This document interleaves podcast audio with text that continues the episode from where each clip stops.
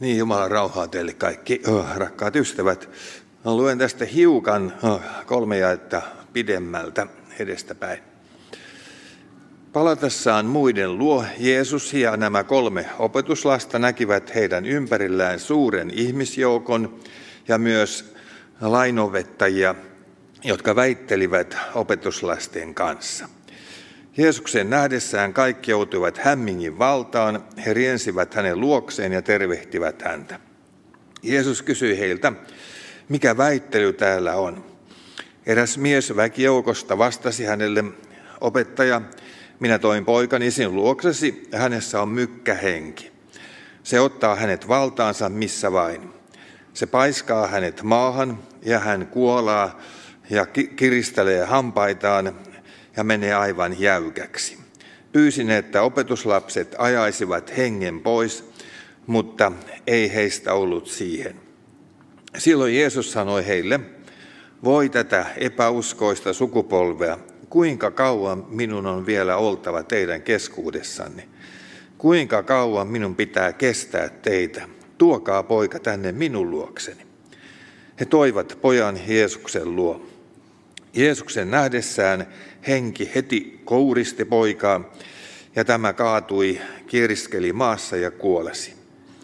Jeesus kysyi pojalta, pojan isältä, kuinka kauan hänellä on ollut tämä vaiva?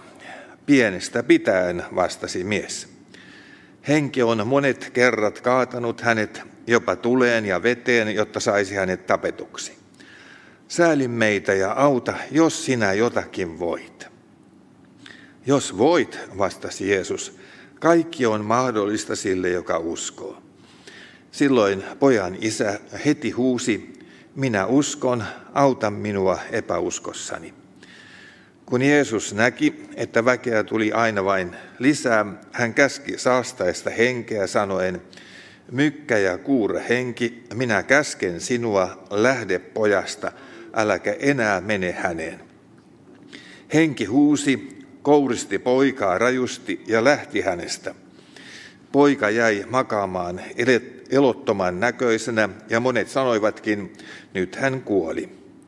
Mutta Jeesus tarttui häntä kädestä ja auttoi hänet jälkeelle, jälkeelle ja hän nousi. Kun Jeesus sitten oli mennyt sisään ja vain opetuslapset olivat paikalla, nämä kysyivät häneltä, miksi me emme kyenneet ajamaan sitä henkeä pojasta? Hän vastasi, tätä lajia ei saa lähtemään muulla kuin rukouksella. Ja jotkut lisäävät lähteet ja paastolla. Daniel jo tuossa jo edellä kysyi, että mitä se usko on. Eli mitä, mistä siinä on kysymys ja mitä epäusko on ja miten se vaikuttaa. Miten epäuskoa, uskosta voi päästä uskoon, kuinka pitkään äh, riittää Jeesuksen kärsivällisyys, mitä rukous on olemukseltaan. Ja näihin äh, kaikkiin kysymyksiin tämä tekstimme antaa valoa. Tekstiämme edeltävänä päivänä Jeesus oli kirkastettu kolmen oppilaansa silmien edessä ja hän oli keskustellut Mooseksen ja Eliaan kanssa pois menostaan, eli kärsimystiestään Golgatan haudan ja äh, taivaaseen äh, astumiseen, ylösnousemuksen kautta taivaaseen astumiseen. Opetuslapset äh, olivat äh, saaneet nähdä, millainen kirkkaus heitäkin odottaisi, kun he pääsivät osalliseksi Kristuksen ylösnousemusruumiin kaltaisuuteen.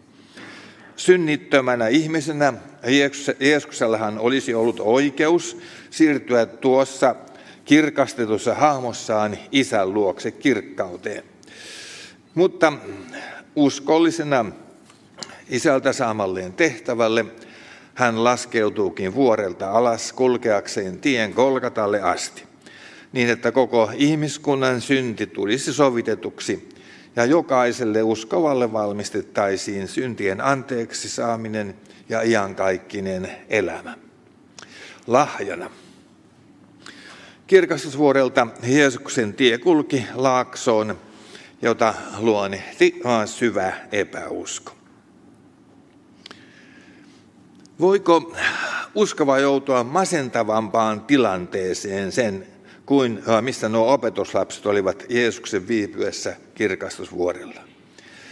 Vilpittömässä hädässä oleva isä ja poika tulevat heikon uskonsa viimeisille rippeille etsimään vapautusta pojan riivaukseen. Puhekyvyttömyyden lisäksi pojalla oli kaatumataudin kaltaisia oireita, jotka tämä riiva eli demoni vaikutti. Pimeyden voimat sitoivat lasta ja pyrkivät kaikin keinoin tuhoamaan tämän nuoren elämän. Opetuslapset, joille Jeesus oli antanut vallan, vallan ajaa ulos riivaajia ja myöskin parantaa sairauksia. Nämä kaksi asiaa pidetään aina raamatussa eri asioina. He ottivat vastaan tämän haasteen. He tunnistivat pojan tuskan syyn oikein ja oikopäätä lähtivät soveltamaan saamansa opetusta ja valtuutusta. Täynnä intoa ja voiton varmuutta he Jeesuksen nimessä käskivät riivaajan poistumaan pojasta. Mutta vastoin aikaisempia kokemuksia riivaaja ei suostunutkaan tottelemaan. Tätä kaikkea seurasi joukko fariseuksia ja kirjanoppineita, joille tilanne oli herkullinen. Opetuslapset eivät suostu katsomaan tappionsa syytä, vaan lähtevät kiivaasti väittelemään katselijoiden kanssa. Isän ja pojan tuska yltyy epätoivoon asti. Ja tämän kaiken keskellä saapuu Jeesus ja purkaa sitten oman sydämensä valitukseen. Voi sinä epäuskoinen sukupolvi, kuinka kauan minun pitää kärsiä tätä? 30, yli 30 vuotta kärsimystä, kun näkee ihmisten epäuskon. Ympärillä ei näy muuta kuin pelkkää kirjanoppinen epäuskoa, opetuslasten epäuskoa, pojan isän epäuskoa ja katselijoiden epäuskoa. Kolmannen uskonkappaleen selityksessä Luther kuvaa sitä tosiasiaa, että omassa voimassa kukaan ihminen ei voi uskoa Jeesukseen eikä tulla hänen tykönsä tai luokseen. Jeesuksen luot tuleminen, sehän on sitä uskon ydintä.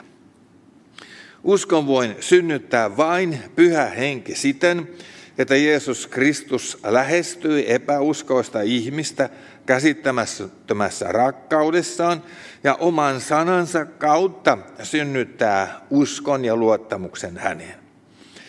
Usko on siis Jeesuksen luokse tulemista – ja se voi syntyä vain silloin, kun Jeesus tulee ihmisten luokse sanassaan. Luottamusta Jeesukseen ei siis voi syntyä muulla tavalla kuin siten, että ihminen oppii Jeesuksen sanojen ja tekojen kautta tuntemaan Jeesuksen itsensä. Usko syntyy siis silloin, kun syntiinsä ja hätäänsä ja epäuskoonsa myöntävä ihminen huutaa hänen luokseen tullutta Jeesusta rukouksessa avuksi. Usko Jeesukseen ja rukous ovat kaksoset, ei ole toista ilman toista. Usko ei itsessään ole mikään henkilökohtainen ominaisuutemme, joka takaisi meille armoa ja laupeutta Jumalalta.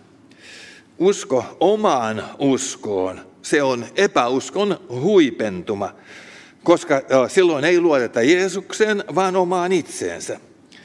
Usko on luottamussuhde toiseen persoonaan, Jeesukseen Kristukseen.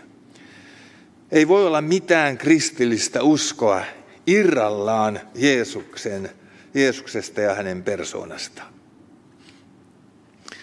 Epäusko taas ei ole uskon puutetta vaan vastauskoa. Se on vahvaa vakuuttumista siitä, että selviän elämässä elämästäni ja ongelmistani omin voimin, jopa kuolemastakin. Epäusko on siis tietoista Herran torjumista, selän kääntämistä Jeesukselle, joka meitä kutsuu. Epäusko on siksi synneistä suurin, koska se torjuu luotaan sen ainoan, joka kykenee hänet pelastamaan, Jeesuksen. Jeesuksen ajallisen vaelluksen jatkuva tuskan ja tuskastumisen aihe oli siis ihmisten epäuskossa. Ja tänäänkään mikään ei niin murehduta Herraa kuin tämä ihmisten epäusko. Mukaan lukien tietenkin myöskin hänen omiensa epäusko ja vähäinen luottamus häneen. Evankeliumista näemme, että Jeesus siis edellytti edes jonkin tasoista uskoa ennen kuin hän saattoi parantaa ihmisiä tai vapauttaa heitä riivaajien vallasta. Epäuskoinen torjuu avun, jonka hän tarjoaa ja jää siksi pimeyteen. Tämä Jeesuksen parahdus voi tätä epäuskoista sukupolvea kuinka kauan minun vielä oltava teidän keskuudessanne, kuinka kauan minun pitää teitä kerto, äh, kestää. Kertoo, että Jumalan ja Jeesuksen kärsivällisyydellä on rajansa. Israelin kansa sai myöhemmin nähdä, ja kaikki kansat saavat kokea Jeesuksen toisen tulemisen lähestyessä tämän asian, sillä Jeesus tulee takaisin todella pian. Ja nämä koronat ja muut, niin kyllä ne on viestiä siitä, että Herra on tulossa. Kärsivän pojan isä oli pettynyt syvästi, kun opetuslapset eivät olleet kyenneet vapauttamaan poikaa. Siksi hänen epäilynsä siitä, mahtaako Jeesuskaan kyetä auttamaan, on siis ymmärrettävää. Tänäkin päivänä monet etsijät ja ahdistuneet, äh, ahdistuneet ihmiset pettyvät uskoviin, kun nämä eivät ole elä sellaisessa läheisessä uskon ja rukouksen yhteydessä Herraansa, että voisivat auttaa heitä. Jatkuva uskon taistelu toki käydään uskovan sydämessä siitä, kykeneekö Herra todellakin tekemään sen, mitä hän lupaa. Moni kyllä osaa pukea sitten epäuskonsa nöyristelevään pukuun. En ole kuitenkaan sen arvoinen, että Jumala voisi auttaa, antaa minulle ja minun kauttani muille mitään hyvää. Jeesus torjui miehen epäilyn. Kaikki on mahdollista sille, joka uskoo. Sanoillaan Jeesus osoitti, että hän itse eli täydellisessä luottamussuhteessa isään. Hän eli jatkuvassa rukousyhteydessä isän kanssa ja siksi mikään ei ollut mahdotonta hänelle. Jeesus oli lukemattomilla ihmeillään antanut siitä myös todistuksen ja juuri siksi mies olikin tullut tietenkin häneltä apua hakemaan. Jeesus kutsuu myös meitä tänään tarttumaan hänen sanansa lupauksia.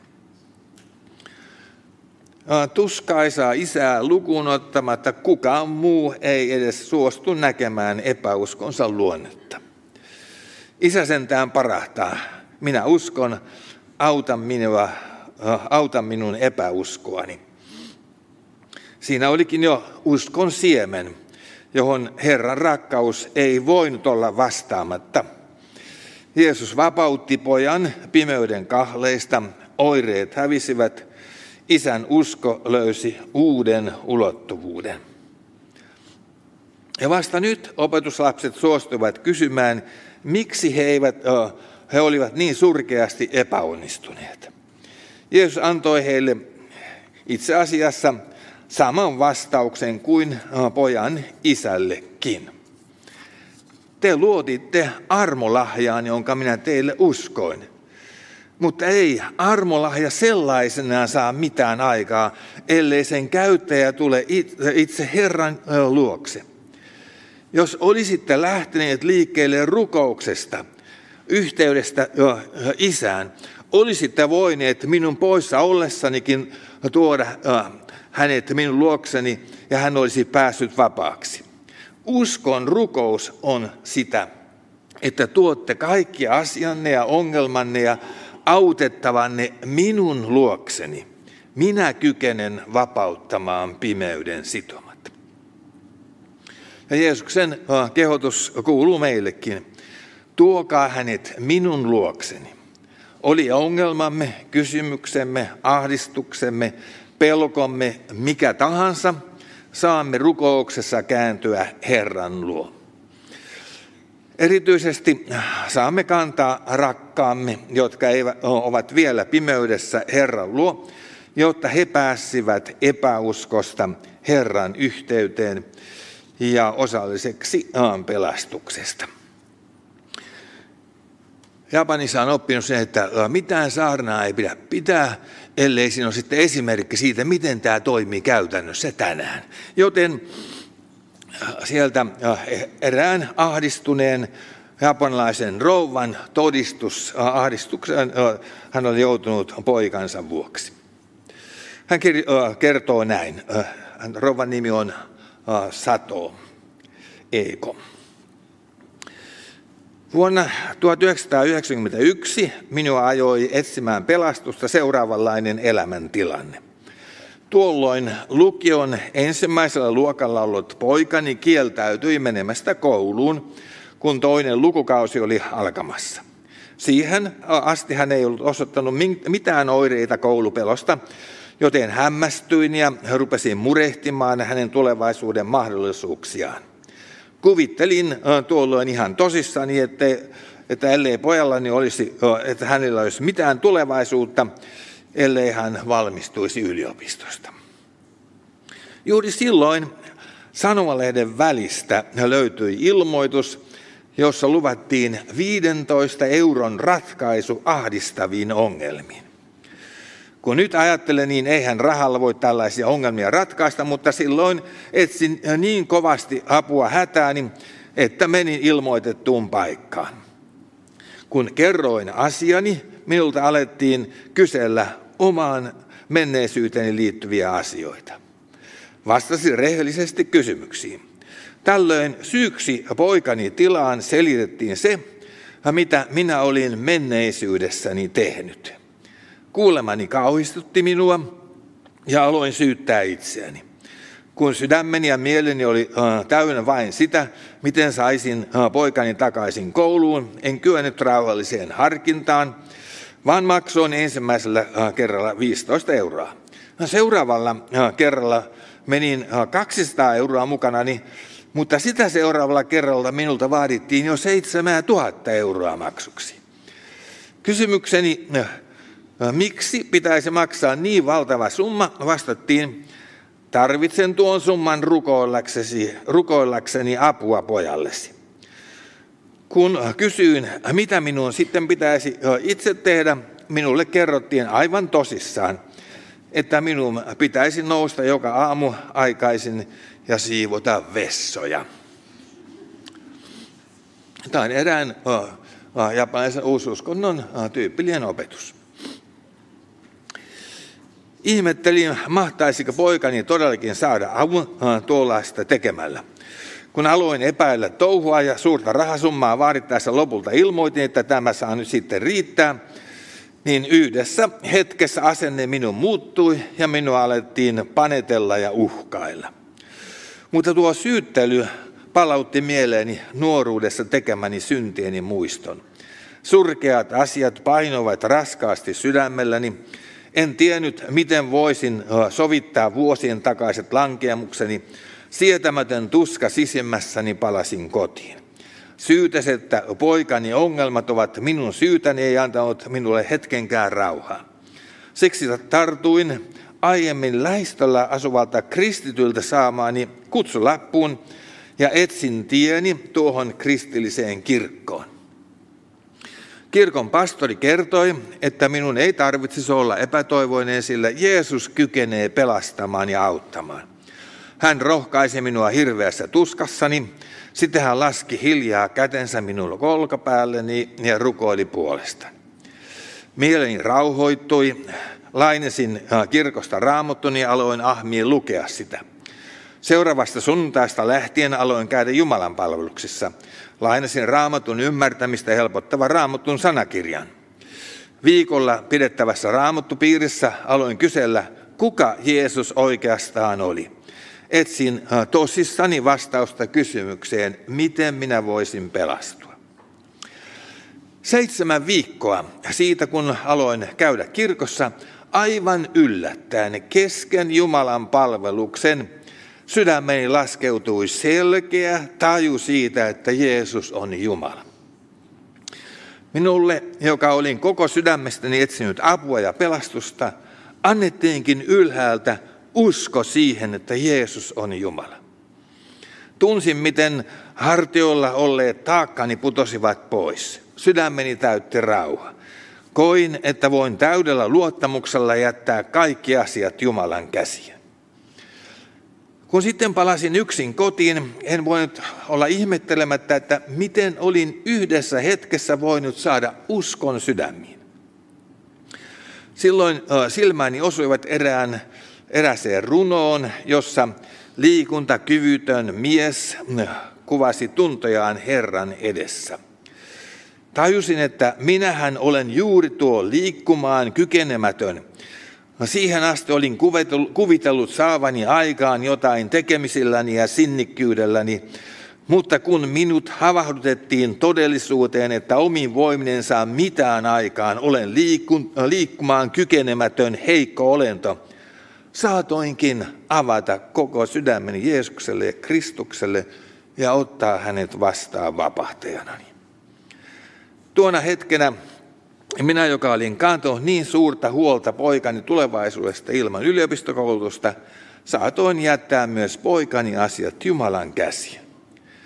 Kun sain lahjaksi uskon, ajattelin olevani pelastunut, mutta siinä vaiheessa minulla ei ollut vielä varmuutta siitä, että olinko saanut syntini anteeksi. Jumala käytti poikani koulupelkoa paljastaakseen sydämeeni kätketyt synnit ja vapauttaakseen minut niistä sovitustyönsä kautta. Hän kutsui minut tällä tavalla sisälle syntien anteeksi antamukseen, joka tapahtui kasteessani. Sen vuoden joulukuun 22. päivänä kastehetkellä tunnustin Jumalan edessä syntini.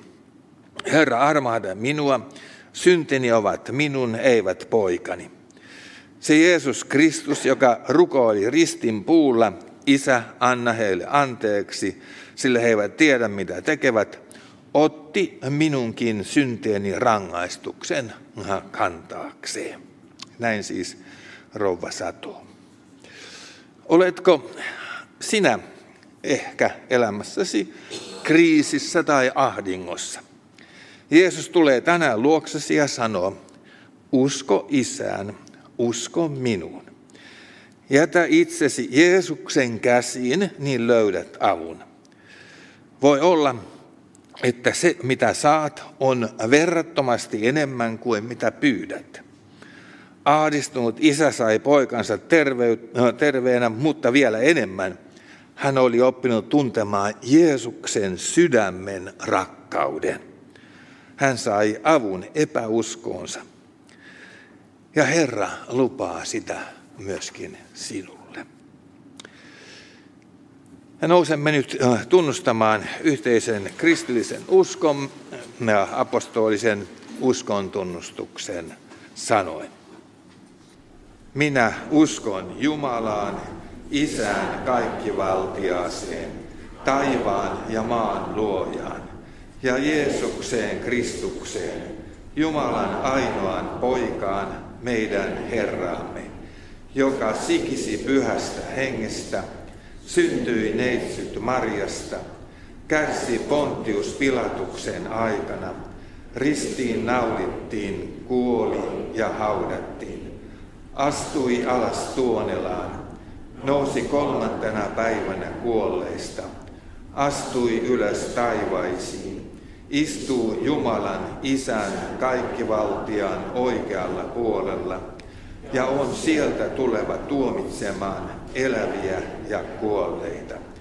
Ja pyhään henkeen, pyhän yhteisen seurakunnan, pyhän yhteyden, syntien anteeksi antamisen, ruumiin ylösnousemisen ja iankaikkisen elämän. Aamen.